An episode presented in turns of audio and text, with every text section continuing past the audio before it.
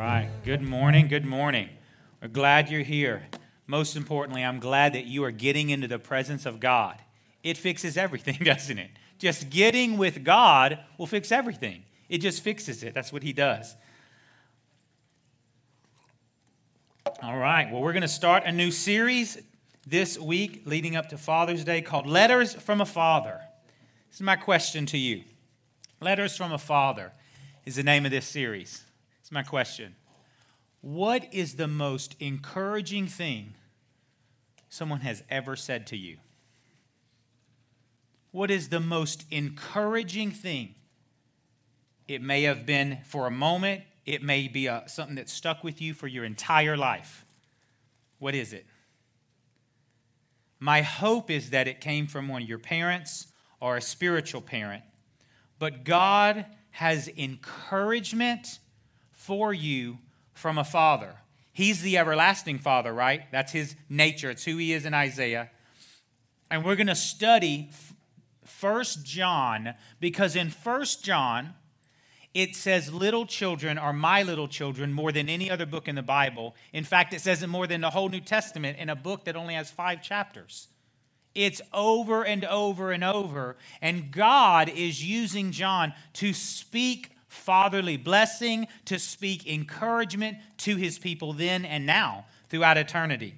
So, I've got to set up all this history first and then we'll jump into our text. So, John, it's about 90 AD. John is around 70 years old. This is the Apostle John. This is John who wrote five books of the New Testament the Gospel of John, 1st, 2nd, 3rd John, and of course, Revelation. This is John who leaned his head next to Jesus at the Last Supper. This is the John who we think of in two ways usually. We think of the young John at the Last Supper, or the really old John on the island of Patmos, right in Revelation, right? That's usually when you think of John, you think of the real young kid, or you think of the real old guy. Well, what about the 50 years in between, right? What did he do? Well, he pastored most of those years. He was a pastor for most of those years, and that's why he's able to say, we don't know if he was married or not. It's very possible he was married and had children, but he was a spiritual father to many, which is why he writes so fatherly. In fact, you think of fathers, you think of Paul, but John was so fatherly in the way he spoke, so encouraging in the way he talked to his people, his congregation, and obviously his words here, inspired by the Holy Spirit. So let me set this up. So John is about 70, writing uh, First John. This church or churches, I'll explain in a minute, uh, they already have the Gospels. He writes them in a way like, look, Jesus, presupposing clearly they know Jesus is Savior. They have his gospel already. They already know the gospel. They probably have Matthew, Mark, um, and John, probably Luke also. So they clearly know the gospels. The, church is rolling and it's going. And there's two places he could have write, written this to, and I want to show you this. The first one is an empire right next to Rome. Let me show you this picture right here. It's in the yellow there. So you always think of the giant Roman Empire, but there were other ones also. So this is one particular location he could have written to. But the other location, this was strange uh, in theological circles, they're actually split down the middle. Normally, it's almost all theologians and then one or two who has, like, uh, this is an idea of a maybe. But they were split down the middle. So, this is the first place he wrote to the churches. And the second one is way almost on, uh, uh at their time, on the other side of the world. Uh, let's see, look at the second picture, is way over here in Asia Minor way on the other side in Asia Minor. Now, that's a much more familiar fi- picture because you see Ephesus and then the name of the churches and the name of the books of the Bible. And they're way far apart. I'll suppose to you this I've got five kids. If the Lord, did someone giggle at that? Y'all feel sorry for me? Is that, we're going to pray for that poor, God, that poor guy. No wonder he's got just bags under his eyes. If God speaks to you and shows you something, gives you great revelation, do you only tell one kid or do you want every one of them to know? I'll suppose this that when John was writing, he was writing to his known world, and that I believe that he had spiritual sons and daughters thousands of miles across the across the Mediterranean, all the way across the world. Even though empires had made fortified cities and blockades of the Roman Empire, God was greater. God was there and put his word in their hands, no matter what was going on with wars, empires, all of that small potatoes. We get so caught up in what's going on in the world. Let me tell you what's eternal and great the word of the living God and his kingdom that will not end. Amen? So I want you to think about letters going out to children that he loves, that he loves so much. And where did he get this from? Where did it, this heart of the Father come from? Especially maybe if he didn't have his own children. I'll tell you where it come, came from. It came from where all of it comes from. We find it in John 13, 30 to 35. And it's actually on your screen it's in red, and I want to read to you. Why does he say little children nine times in a book with five chapters? Oh, it's redundant, is what it is. If you're reading it just like as an English paper, it's like, wow, this is redundant. He does it on purpose. John 13, 30 through 35.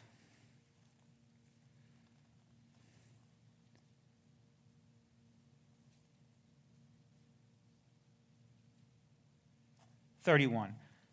So when he had gone out, Jesus said, Now the Son of Man is glorified, and God is glorified in him. If God is glorified in him, God will also glorify him in himself and glorify himself immediately. What's verse 33 say? Little children. Now, why would Jesus say that to disciples and people that were considerably older than him? He was in his early 30s. Little children. I shall be with you a little longer. You will seek me. And as I said to the Jews, where I'm going, you cannot come. So now I say to you, I want you to think about this. John is inspired by the Holy Spirit, getting ready to write First John. And the same exact Greek phrase, in its unique, comes into his spirit by the Spirit of God. I remember when Jesus said to me, Little children. And I think that's when revelation poured into him for what our text is today in First John. All right, so now we got the intro. We kind of understand what's going on. We see the history and the picture in all of this. Jesus said little children more than once. He also said it in Mark 10. So we're going to do something different as churches of old used to do. And when this church would have received this letter, First John, the first epistle, they would have stood at its reading. So I'm going to read John 1 1 through 10, and then the first two verses of chapter 2, and we're all going to stand. Stand up, everybody, to honor the word. It will be on your screen. You do not have to repeat it out loud because I know you hate doing that. But I want you to read along with me. If you want to whisper it, if you want to mouth it, I know some people do like this when they read, anyways. So, John 1.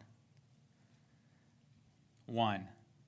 That which was from the beginning, which we have heard, which we have seen with our eyes, which we have looked upon, and our hands have handled concerning the word of life. The life was manifested, and we have seen and bear witness and declare to you that eternal life which was with the Father and was manifested to us. That which we have seen and heard, we declare to you, that you also may have fellowship with us. And truly, our fellowship is with the Father and with the, his Son, Jesus Christ. And these things we write to you, that your joy may be full.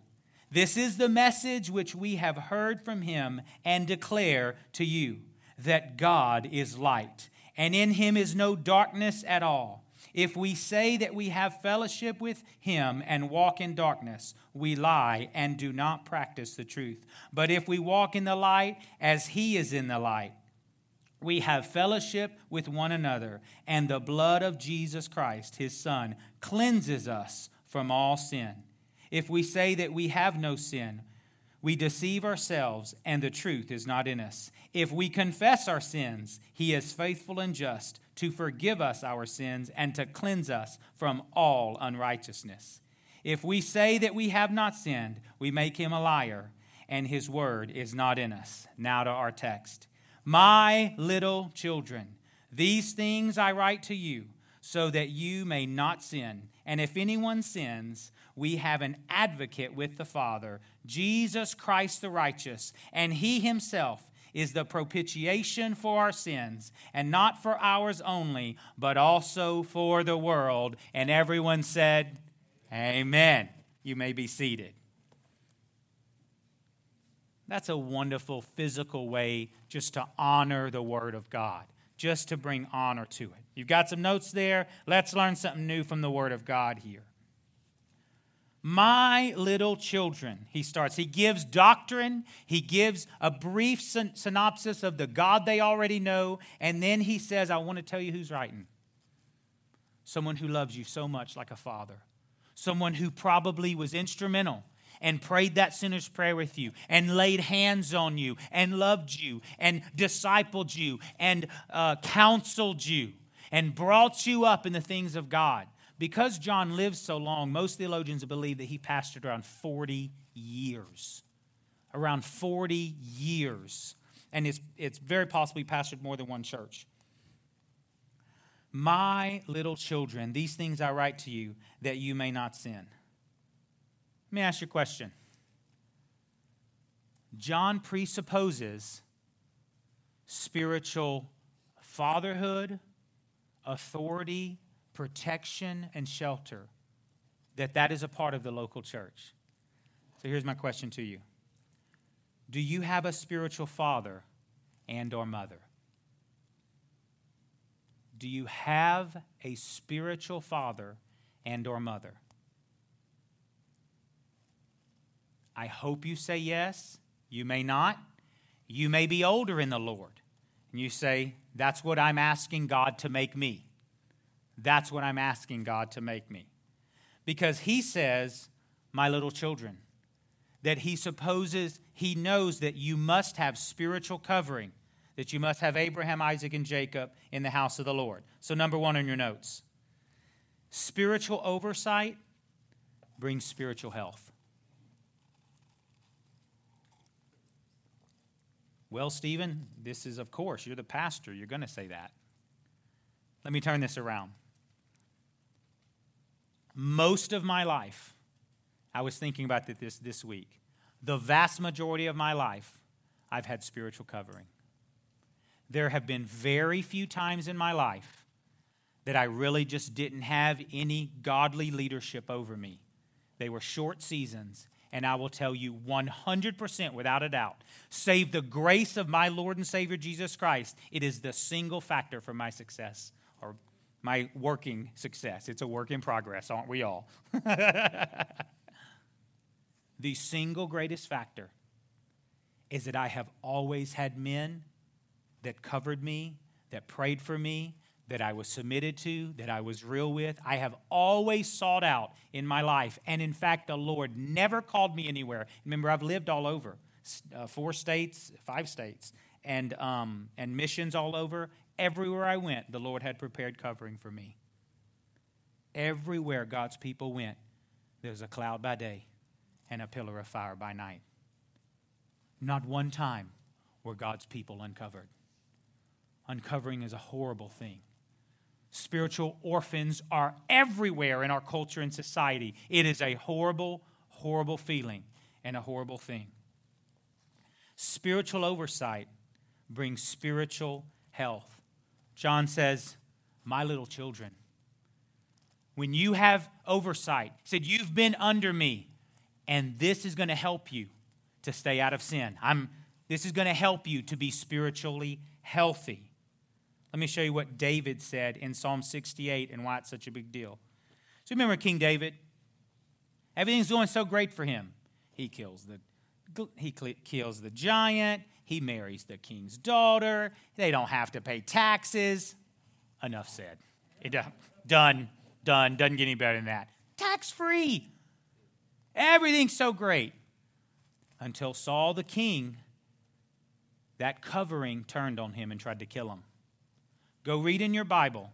When Saul went at him and tried to kill him, where is the first place David ran to? He didn't run home. It doesn't seem to have a great relationship there. Plus, his brothers would have just made fun of him. It's true, they were hard on him. Where did King David run the moment he lost his covering? He took off and he went to Ramah, to Samuel the prophet, because young David had lost it. Uncovered, it wasn't there anymore. That covering turned on him. And the first place he went, he ran to Samuel. I've got to have a covering over me. The king, the future king, said that. You want to be exalted? You want to be king? Learn to live under cover. Amen? Now listen to what that man said in Psalm 68. Psalm 68, 5 and 6. A father of the fatherless and defender of widows. If you feel unfathered or if you feel like a widow, he is for you, he is there is God in his holy habitation.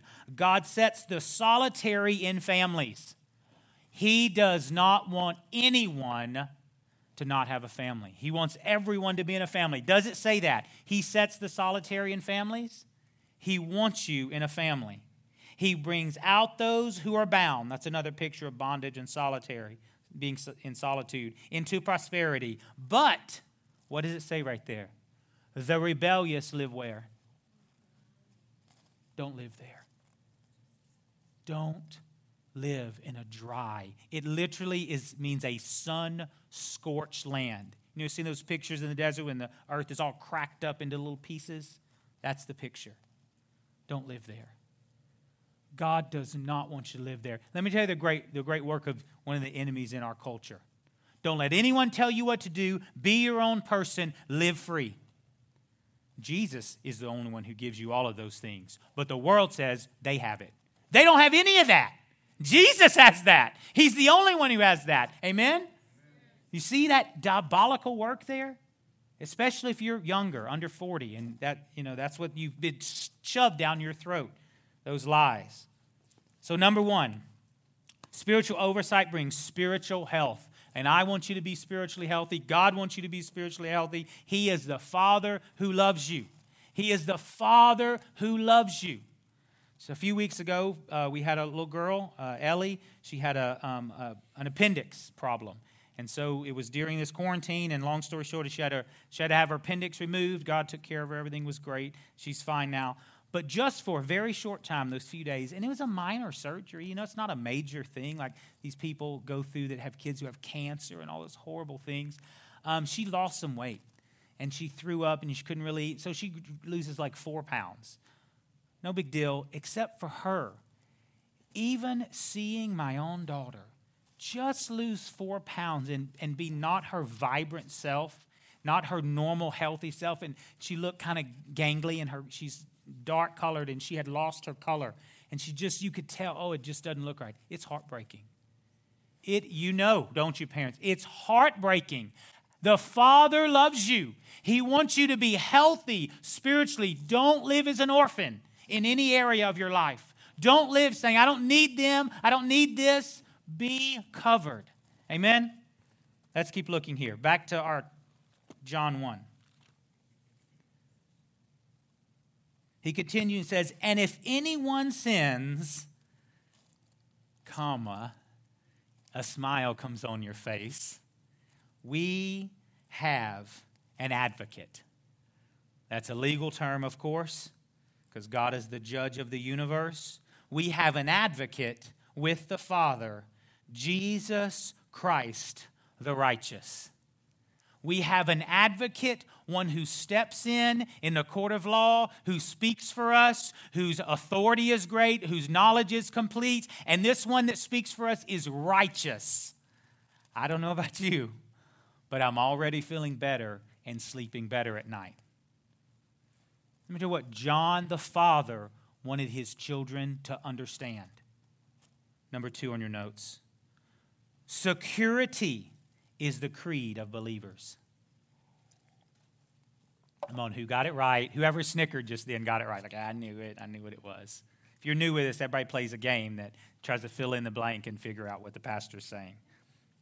You get a ham at the end of the year if you get them all right. I'm, I'm joking. You don't get, actually, you get them right. I'll give you a ham. That's fine. You know what the only bad feeling about that is? sometimes they fill them in with the wrong thing, but I look at them like, that's a better word than mine. Dang, should have thought of that. God, that was good. Security is our creed. Security is who God has made us. He's made us secure in Him. Nothing removes us from Him. He's the advocate. When I, let me tell you what the attack on the church, your local life, your heart, and your mind is. Is to get you in a place of insecurity and fear. Right? It is constantly to get you in a place of insecurity because God has given you security immovable. It's not only earthly security, it's what? Eternal security. It's eternal, set in heaven. Let's see what the Bible says Ephesians 1 13 and 14. In him you also trusted, after you heard the word of truth, the gospel of your salvation, in whom also, having believed, you were sealed. That means to press into, to make a, a um, an indention to, sealed with the Holy Spirit of promise, who is the guarantee. I want to look at someone say guarantee guarantee of your inheritance until the redemption of the purchased possession to the praise of his glory. So now Paul the Father is saying, Children, I want you to have security. Just like John the Father is saying, sending letters to his children, you are secure in him. None of us should walk around in perpetual insecurity. God has given it to us. If you walk, I was thinking about this, I wonder how many and I haven't had that many attacks in my life and all those things. They were really to attack my security and who I am in Christ. And I say this now look, I dealt with insecurity for years, years. And it tries to come up every once in a while. I'm like, whoa, whoa, hold on. Come on, this is what the Lord said. Who's going to believe the report of the Lord? Amen. Security, it's our creed, it's our motto, it's who we are. One more here. 2 Corinthians 121.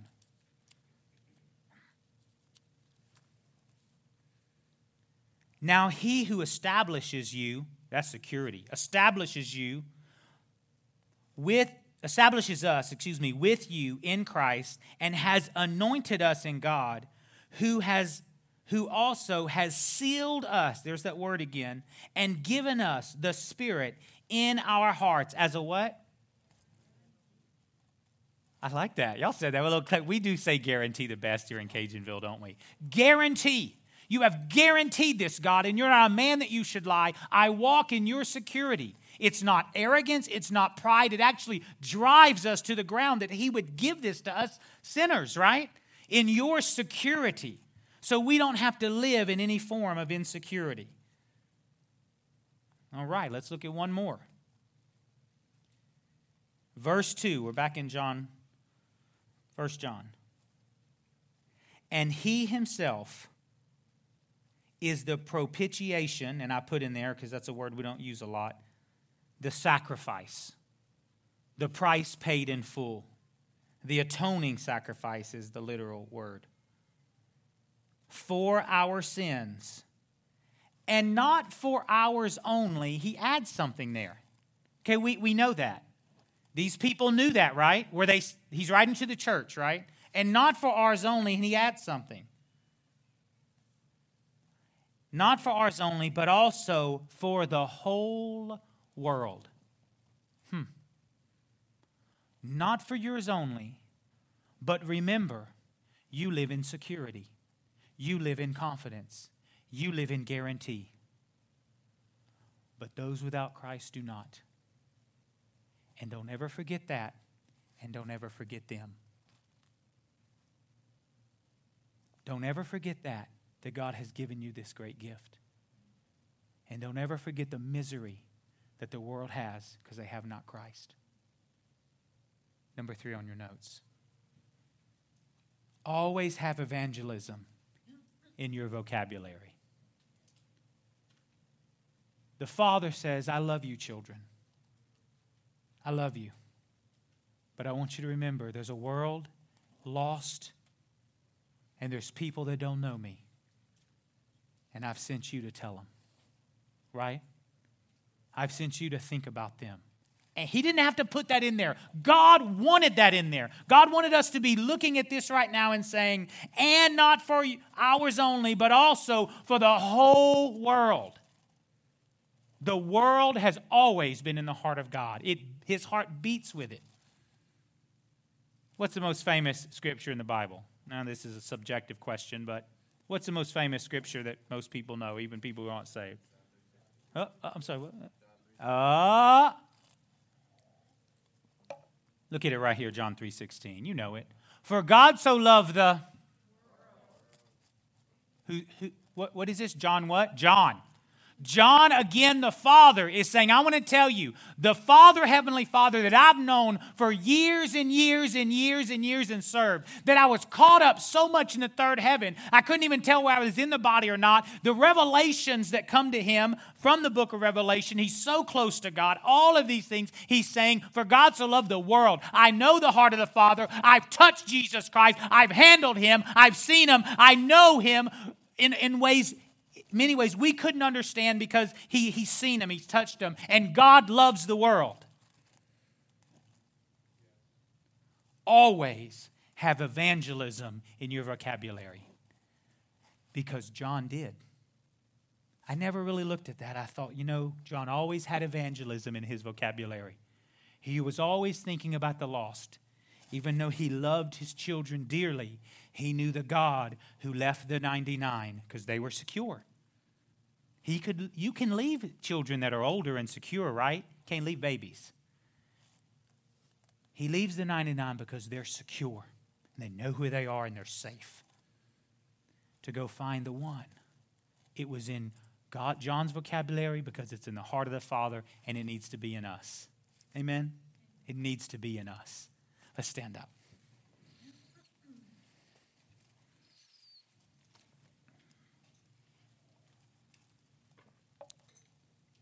There is a caveat to this. John continues it with a bit of a warning. He says, Listen, don't harden your heart in this hard world. This is a hard world. It's been harder for us in the last many weeks, right? But if you harden your heart in one area, you will harden your heart in many areas. Nothing stays in a vacuum. The Bible talks about that, right? A little, a little leaven it'll get all over the place, all, all over that. So I want to encourage you. As we just spend a little time with Jesus, as we've heard words from a father, oh, he loves you. He wants to give security to you. He wants you to have covering. If you don't have a spiritual covering, there's one here, but also specifically if you say, you know, I've spent a lot of my life feeling like a spiritual orphan, God will bring you, I promise you, I know. God will bring you spiritual covering. Older women in the Lord to love you, ladies, to mature you, to direct you, to encourage you, not to fuss at you, not to condemn you, to grow you up in the things of the Lord. He'll do the same thing, men. I don't care your age. They'll love you, mature you, grow you up, cover you. It's a, it's a wonderful feeling to be covered. Oh, the feeling of covering. He wants that for all of you. He wants, and with that covering, He brings security through Jesus. We're just going to spend a few minutes just with Jesus. You can tell you what, let's dim the lights. We got a little extra time. It ended early. We're going to pray the Holy Spirit speaks to you. This is His time. Just close your eyes where you can sit, stand, whatever you need to do. Be comfortable. We're going to ask right now. If we ask, the Bible says we'll receive. So, all of you ask with me Holy Spirit, would you come? We're going to sit quietly just for a few minutes. We're not distracted children, we're focused on you. Would you speak? Would you speak to your people?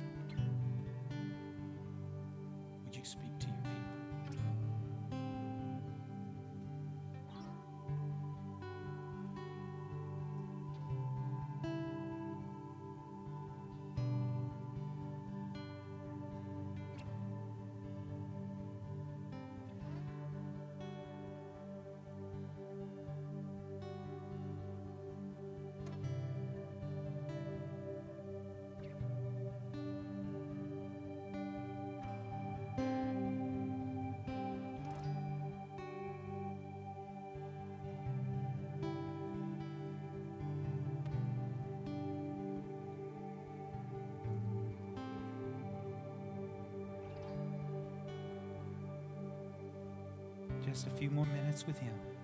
Just let Him speak to you. Let Him quiet the storms. Let Him bring security and safety by the Holy Spirit. Let Him give you answers you've been asking for.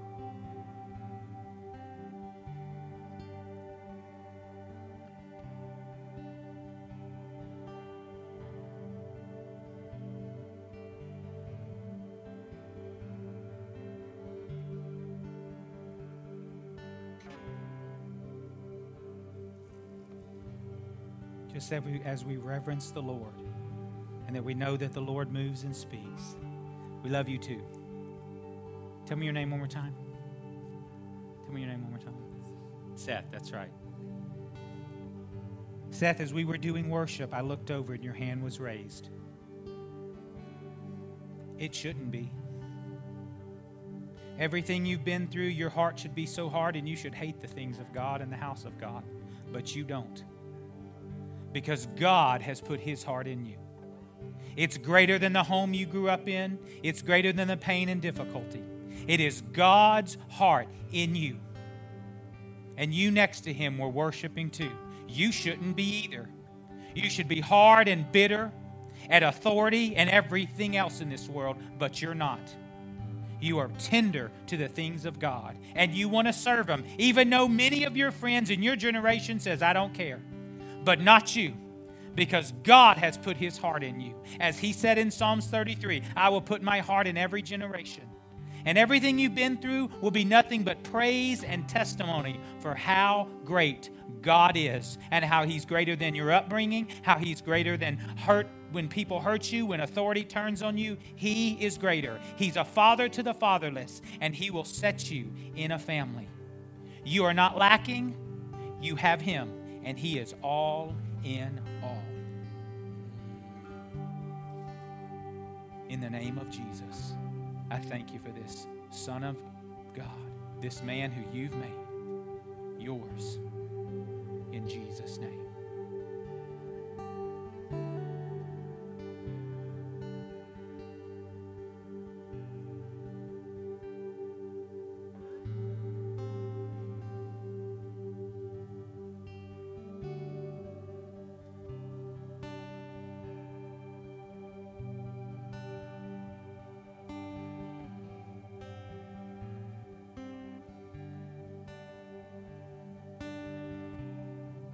A sweet presence. Just a few more minutes.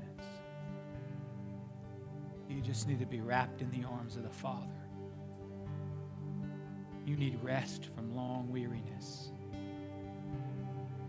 Let Him just give you rest.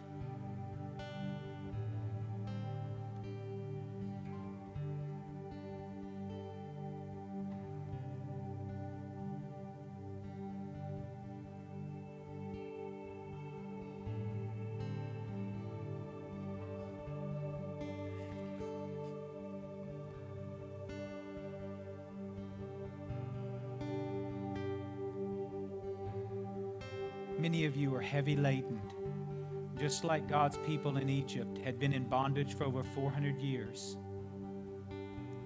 And they walked out of there and they were under that cloud by day, that pillar of fire by night. It was not just a physical cloud, but it was the Holy Spirit just peeling off 400 years of bad identity and misery and pain and hurt and difficulty. It was years and years the Lord just peeling off layer after layer of all that junk, the hateful words, and all those things. Because when those people went into the promised land, they went in there healed, they went in there whole. They went in there with the holiness of, of Mount Sinai. And God wants to do the same thing to you. Forever, how long? If it's been weeks or even years, the Lord wants to peel that off of you. You just get under His cloud and let the Father just peel that off of you. Right now, in the name of Jesus, the name above every name, Lord, remove bondages and burdens and stresses right now. right now over your people, Lord. Let that cloud, Lord, just come over them right now and peel off the works of the enemy. Peel off the hardness and the wickedness of this world. Just peel it off of them, Lord. New skin, new, Lord, new, new, new. Not that sun scorched skin of a hard life. Peel it off of them, Lord for they are new creations in you. The old has passed away. Behold, all things are new. In Jesus' name in Jesus' name. Receive it. Receive it. Oh, thank you, Lord. Thank you, Lord.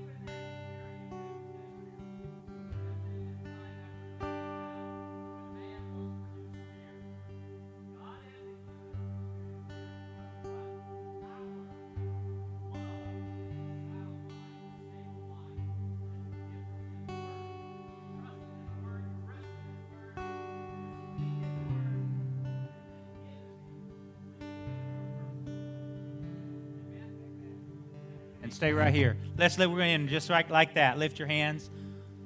Larry, Larry's got seven kids, grown. Larry, just pray a fatherly blessing. End this out. Just pray over us.